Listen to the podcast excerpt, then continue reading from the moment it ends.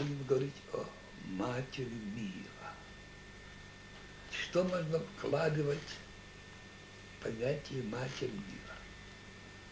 В матери мира можно вкладывать понятие, так сказать, как, ну, скажем, одного полюса, женского полюса космоса. Да. Что значит? Что это значит? Она, во-первых,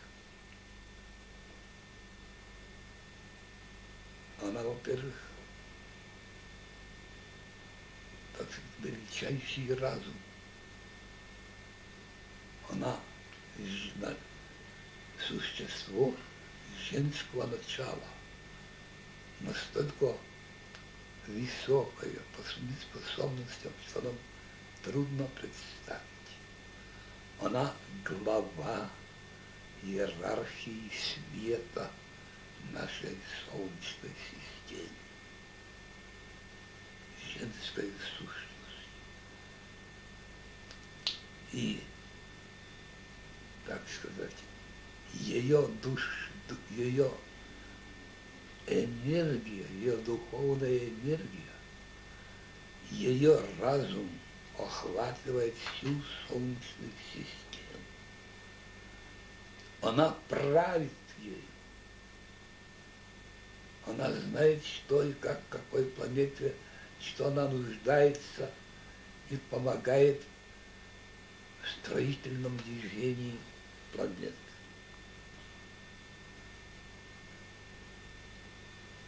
И та энергия, она, двигает энергией космического пространства. Она невероятно велика и сильна.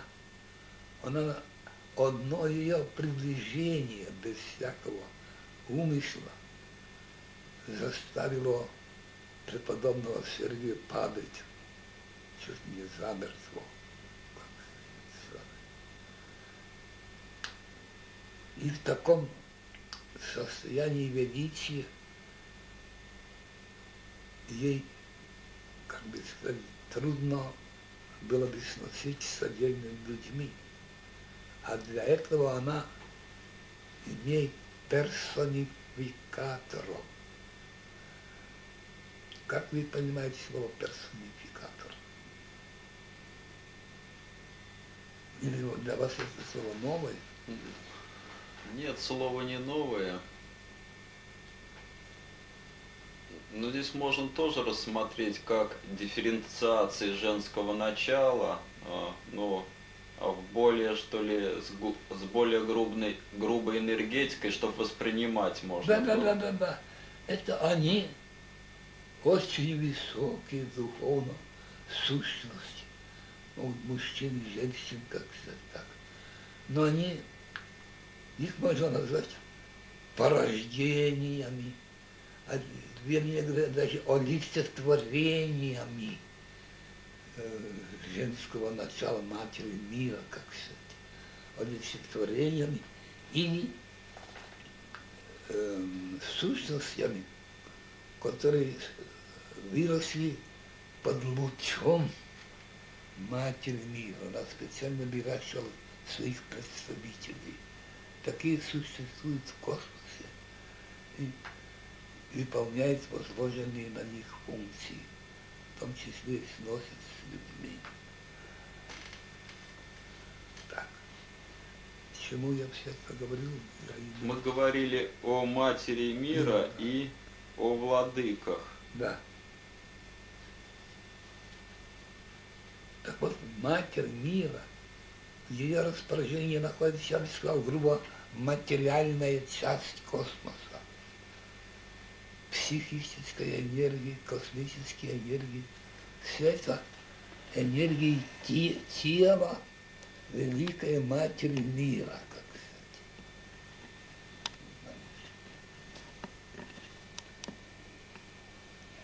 Альфред Петрович, а вот о владыках, о владыках Шамбалы, что можно сказать? я с вами запретные, я бы сказал, вопросы. О них, о некоторых, как сказать, кое-что известно, о некоторых очень мало известно и забыто. Владыки Шамбалы. Что можно сказать? Когда назрела,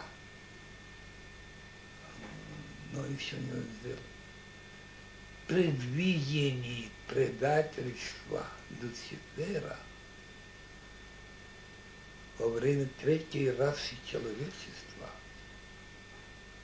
владыки и великие духи из Юпитера, в числе или восьми, спустились на землю, чтобы оказать ей помощь. Вот эти великие духи,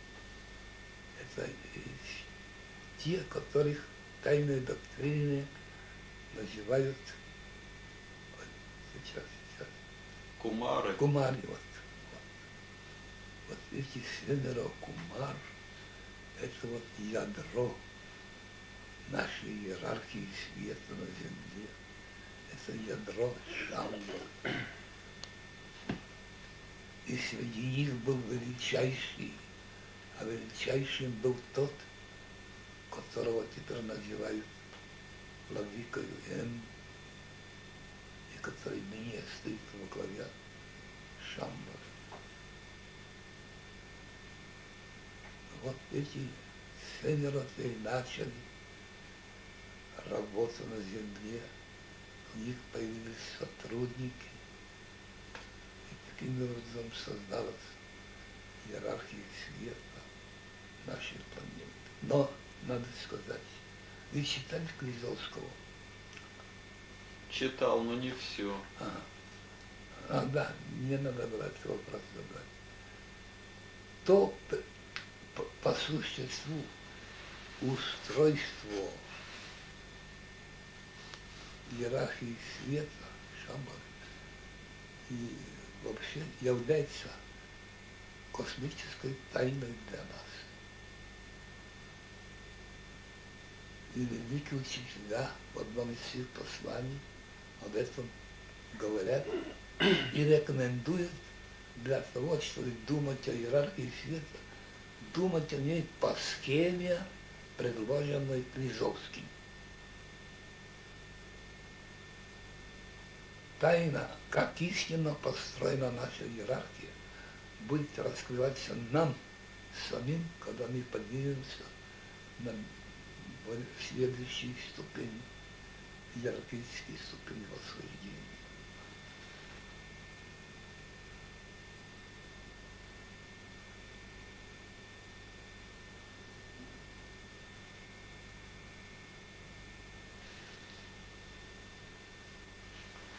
Спасибо.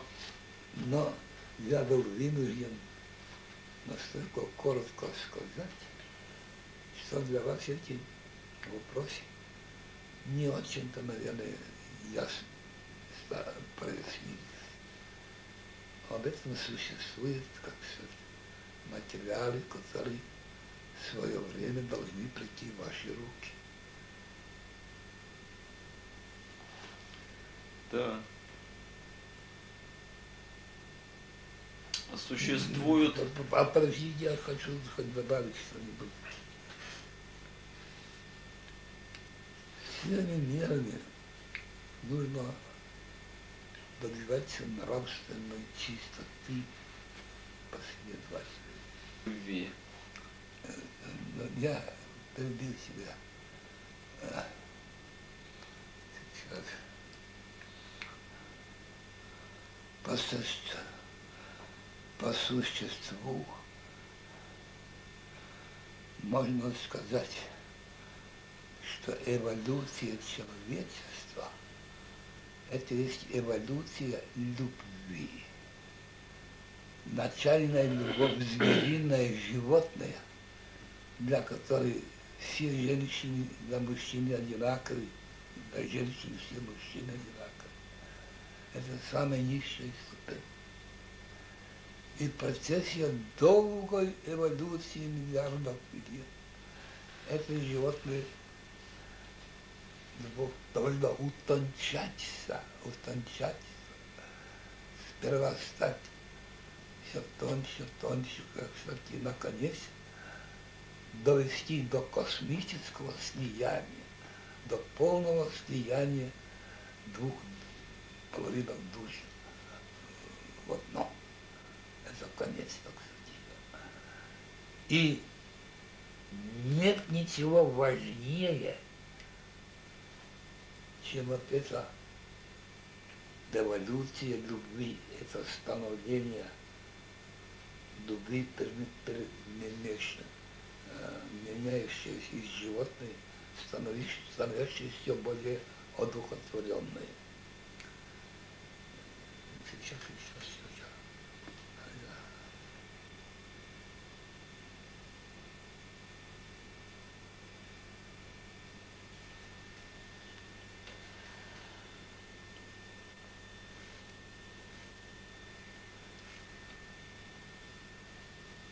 Качество любви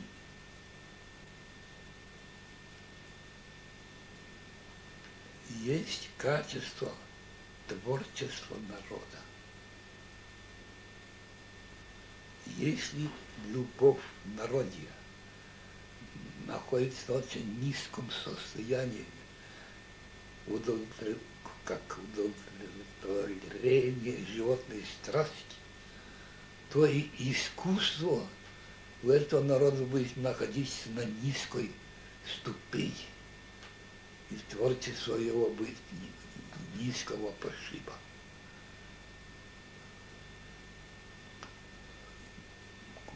Можно сказанному найти блестящие доказательства. Возьмем русскую революцию. Возьмем русское искусство до революции. Я как раз был свидетелем, не было, я видел, успел ухватить конец старой ну, вот, царской России и все дальнейшее. Перед революцией Октябрьской, перед революцией,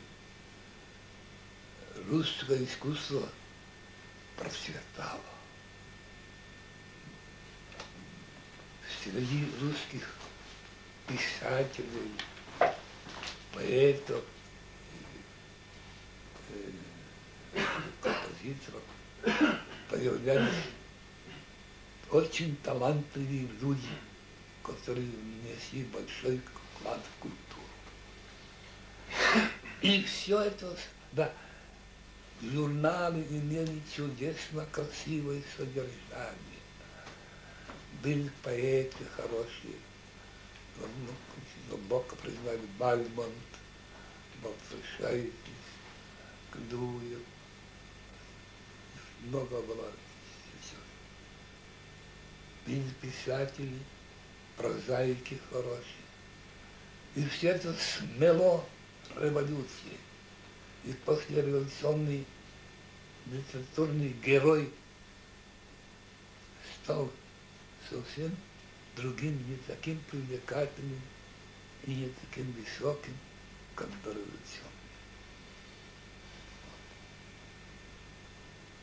И, а, а вина этому именно то, что революция поставила, выдвинула, выдвинула быть свободной любовь. Да. И свободную любовь понимали как свободное совокупление мужчин и женщины в любом месте, в любое время, когда вздумалось, и с кем вздумалось. Я сам помню, как революция началась, как началось блядство буквально, как начался страшный разврат. Люди сбросили себя сдерживающие начало поддерживающие начало церкви и другие морали. И стали просто-напросто животными. И все это моментально сказалось на искусстве. Ой, об этом существует прекрасная литература. То есть прекрасное наслаждение.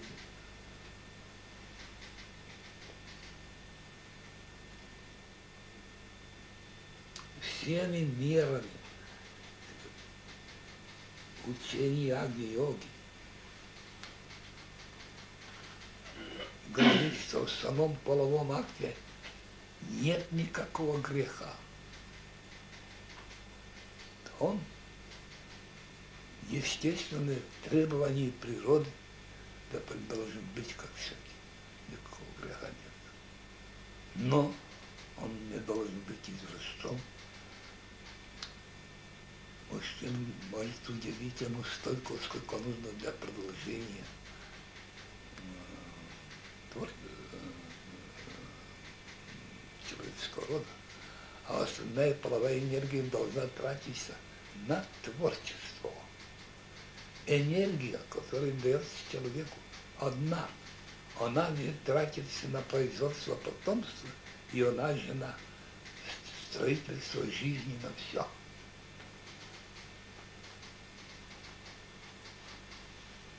Тот, кто дает воду, сам акт половой, акт, при котором создается новая жизнь человечества, Агни-йога называет священным, он вызывает уважение. Но темные силы превратили его, исказили предмет наслаждения, и, теперь пользуются им для человечества.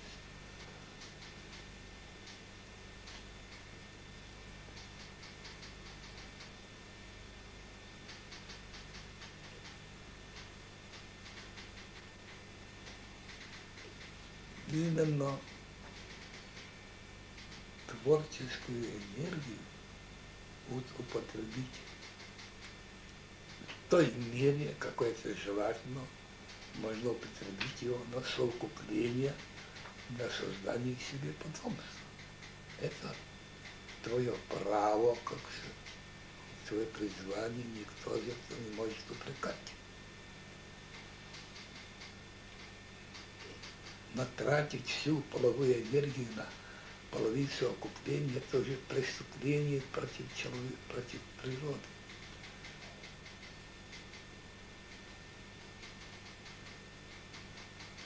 Человеку не остается энергии для совершенствования, для творческой работы, и да, он да, сам да, впадает да. в инволюцию. Да, да, да, да, да, да. Разлагается. Да, да, разлагается.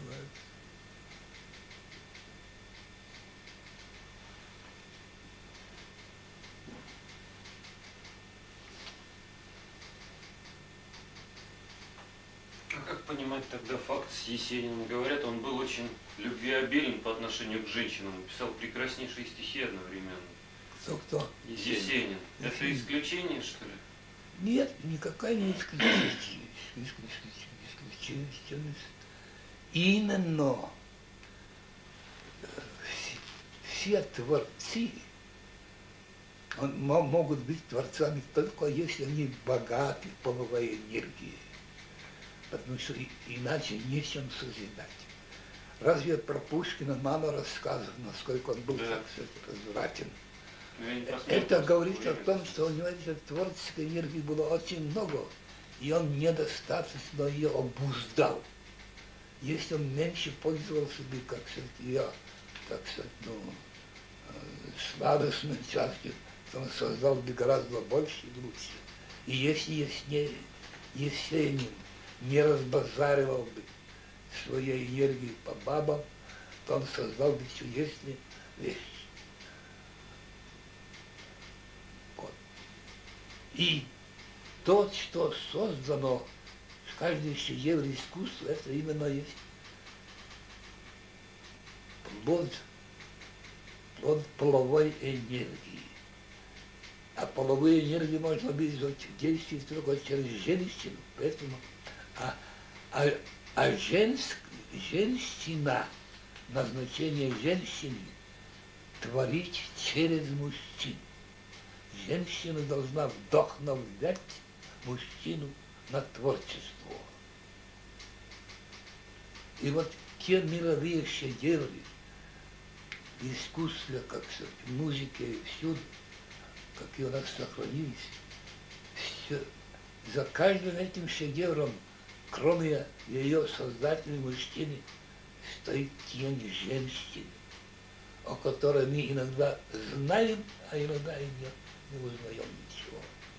Но без женщины этого шедевра нельзя было бы сотворить. Мужчины и женщины – это поучение о йоге, это творческая батарея.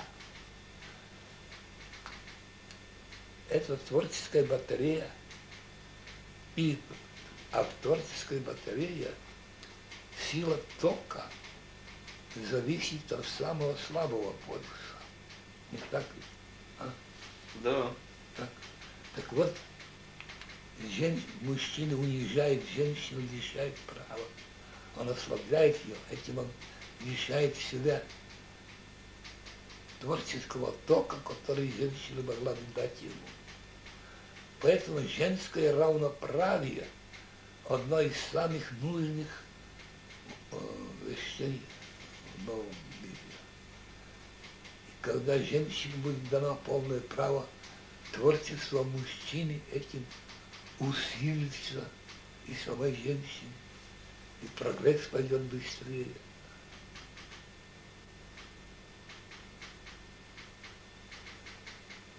Женщина творит через мужчину.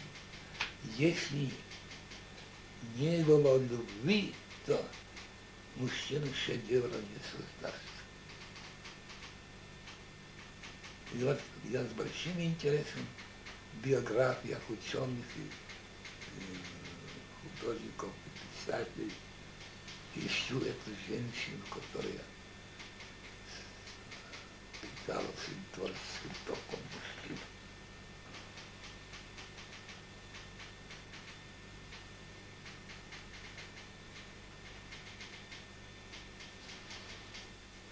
Все эти великие истины я пытался передать более простым языком,